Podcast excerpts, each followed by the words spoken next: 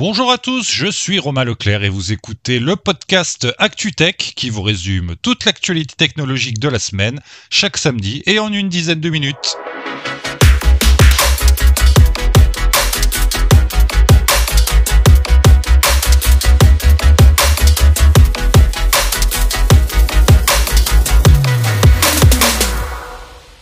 Google Bard, c'est fini, faites place à Gemini.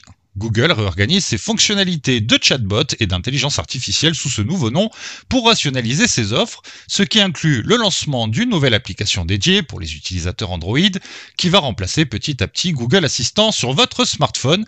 Cette application mobile devient ainsi la principale interface pour interagir avec l'IA de Google, permettant aux utilisateurs de la définir comme assistant par défaut. Bien que Google ne supprime pas complètement Google Assistant, ce changement souligne sa confiance dans les capacités de Gemini qui combine les fonctions d'assistant personnel, de chatbot et de moteur de recherche, offrant une polyvalence dans sa gestion de diverses tâches. Bien qu'il n'y ait pas encore d'application dédiée pour iOS, les utilisateurs d'appareils Apple pourront y accéder via l'application Google existante. En parallèle de ce rebranding, Google introduit également un nouvel abonnement permettant d'accéder aux différentes versions de Gemini.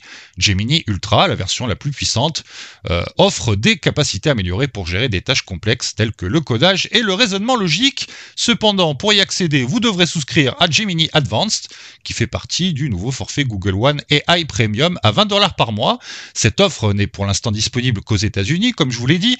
Cette orientation stratégique reflète l'engagement de Google en faveur de l'innovation et de la compétitivité de l'IA sur le marché, notamment face à des concurrents comme OpenAI. Google cherche ainsi à consolider sa position de leader dans le domaine en offrant des produits attractifs aux consommateurs et en incitant les développeurs à s'appuyer sur sa plateforme plutôt que sur des offres concurrentes. On est d'ailleurs dans la même gamme de prix que l'abonnement ChatGPT+, à voir si l'offre trouvera preneur ou s'il est déjà trop tard.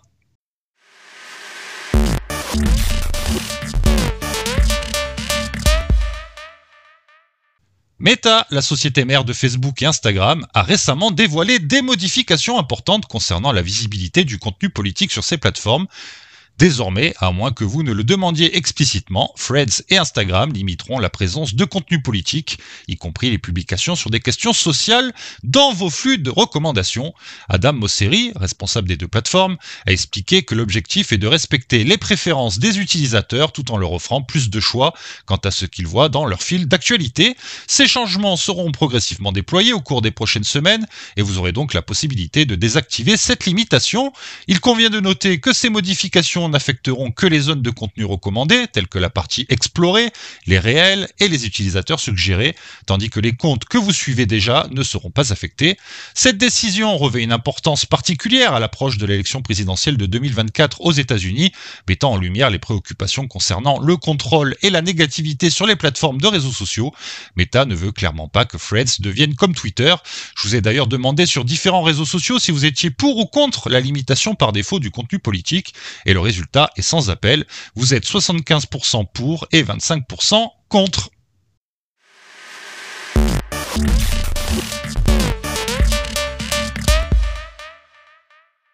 Un commissaire de la FCC, vous savez, c'est le régulateur américain des télécommunications, a demandé une enquête sur la décision d'Apple de bloquer le service Beeper Mini.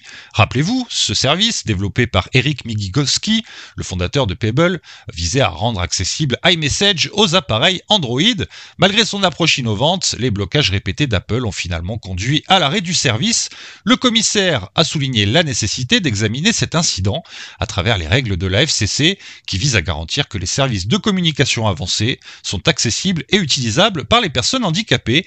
Il a fait valoir que Beeper Mini promouvait les principes d'accessibilité et de convivialité tout en critiquant que Pertino pour avoir potentiellement entravé ces aspects par leurs actions. Cet incident a non seulement attiré l'attention des régulateurs, mais a également suscité des inquiétudes parmi les législateurs américains. En décembre, ils ont exhorté le ministère de la Justice d'enquêter sur le traitement réservé par Apple à Beeper, sonnant ainsi l'alarme sur un comportement anticoncurrentiel potentiel en outre, une sénatrice a ouvertement critiqué les actions d'Apple, soulignant l'importance de l'interopérabilité et du choix du consommateur en matière de services de communication.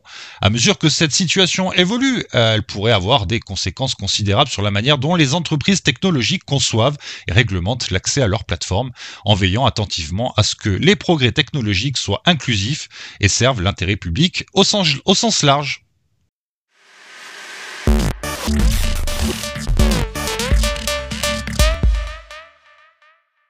Et puisqu'on parle d'Apple et d'iMessage, la Commission européenne a annoncé sa décision de ne pas désigner ce dernier comme service de plateforme principale en vertu de la loi sur les marchés numériques, le DMA.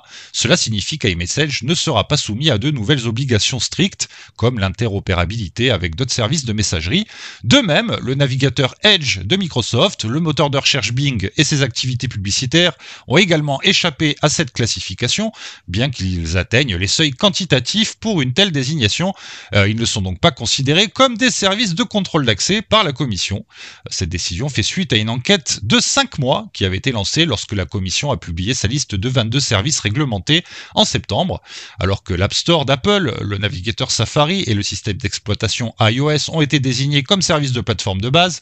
La, décision, concernant iMessage a été retardée dans l'attente d'une enquête plus approfondie, tandis qu'une décision similaire concernant iPadOS est toujours en cours.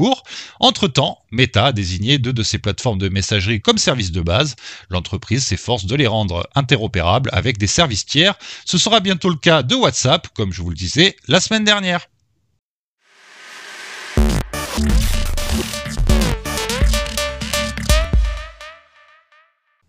ChatGPT va maintenant avoir de la mémoire. OpenAI a introduit une fonctionnalité appelée simplement Memory dans son chatbot visant à améliorer l'interaction des utilisateurs en lui permettant de mémoriser leurs informations et leurs conversations au fil du temps. Memory fonctionne de deux manières. Vous pouvez demander explicitement à ChatGPT de mémoriser des détails spécifiques ou bien il peut collecter des informations de manière autonome au fur et à mesure de la progression de vos conversations. Cette fonctionnalité a le potentiel d'améliorer considérablement l'expérience utilisateur dans diverses applications. Par exemple, dans un scénario hypothétique impliquant une version de ChatGPT axée sur les livres, le chatbot pourrait rappeler vos préférences de lecture, euh, telles que les genres préférés euh, ou les livres que vous avez déjà lus, faisant ainsi des recommandations plus personnalisées pardon, et plus précises. Évidemment, euh, le fait de conserver vos données pose des problèmes de confidentialité. pour y répondre, OpenAI précise que les utilisateurs conserveront le contrôle.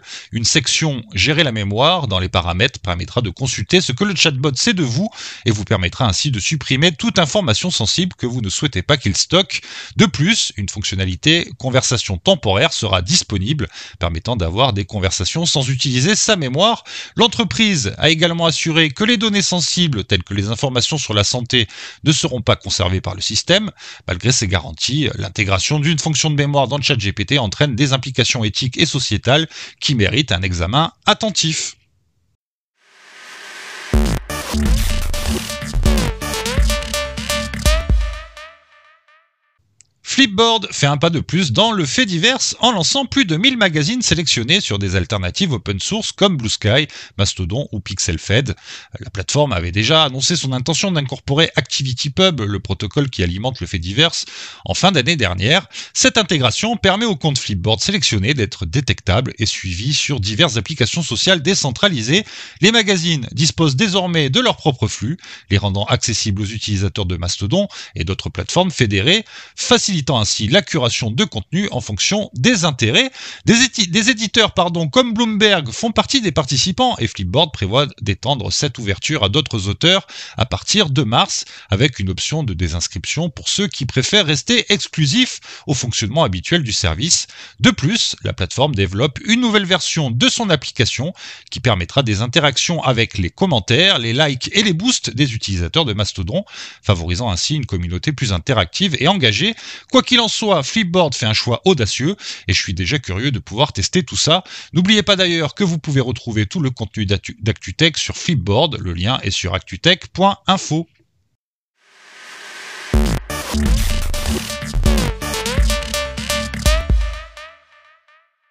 Une récente fuite nous donne un avant-goût du futur Xiaomi 14 Ultra avant son lancement officiel.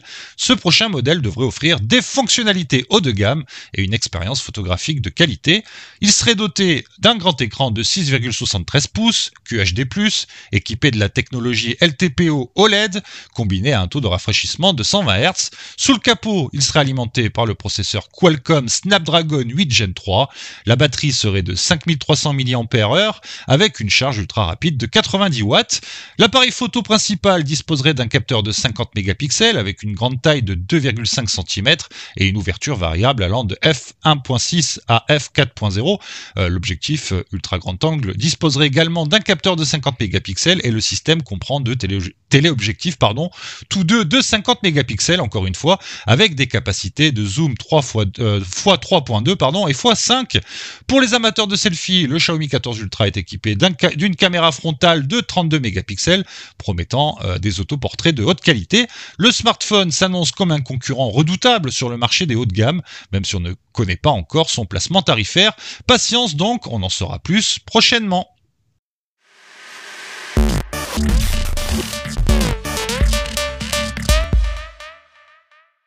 C'est tout pour cette semaine. Merci d'avoir suivi cet épisode. Un remerciement tout particulier à Jean-Luc, The Corse du Web et Sylvain Ecat qui se sont abonnés à la version premium du site actutech.info.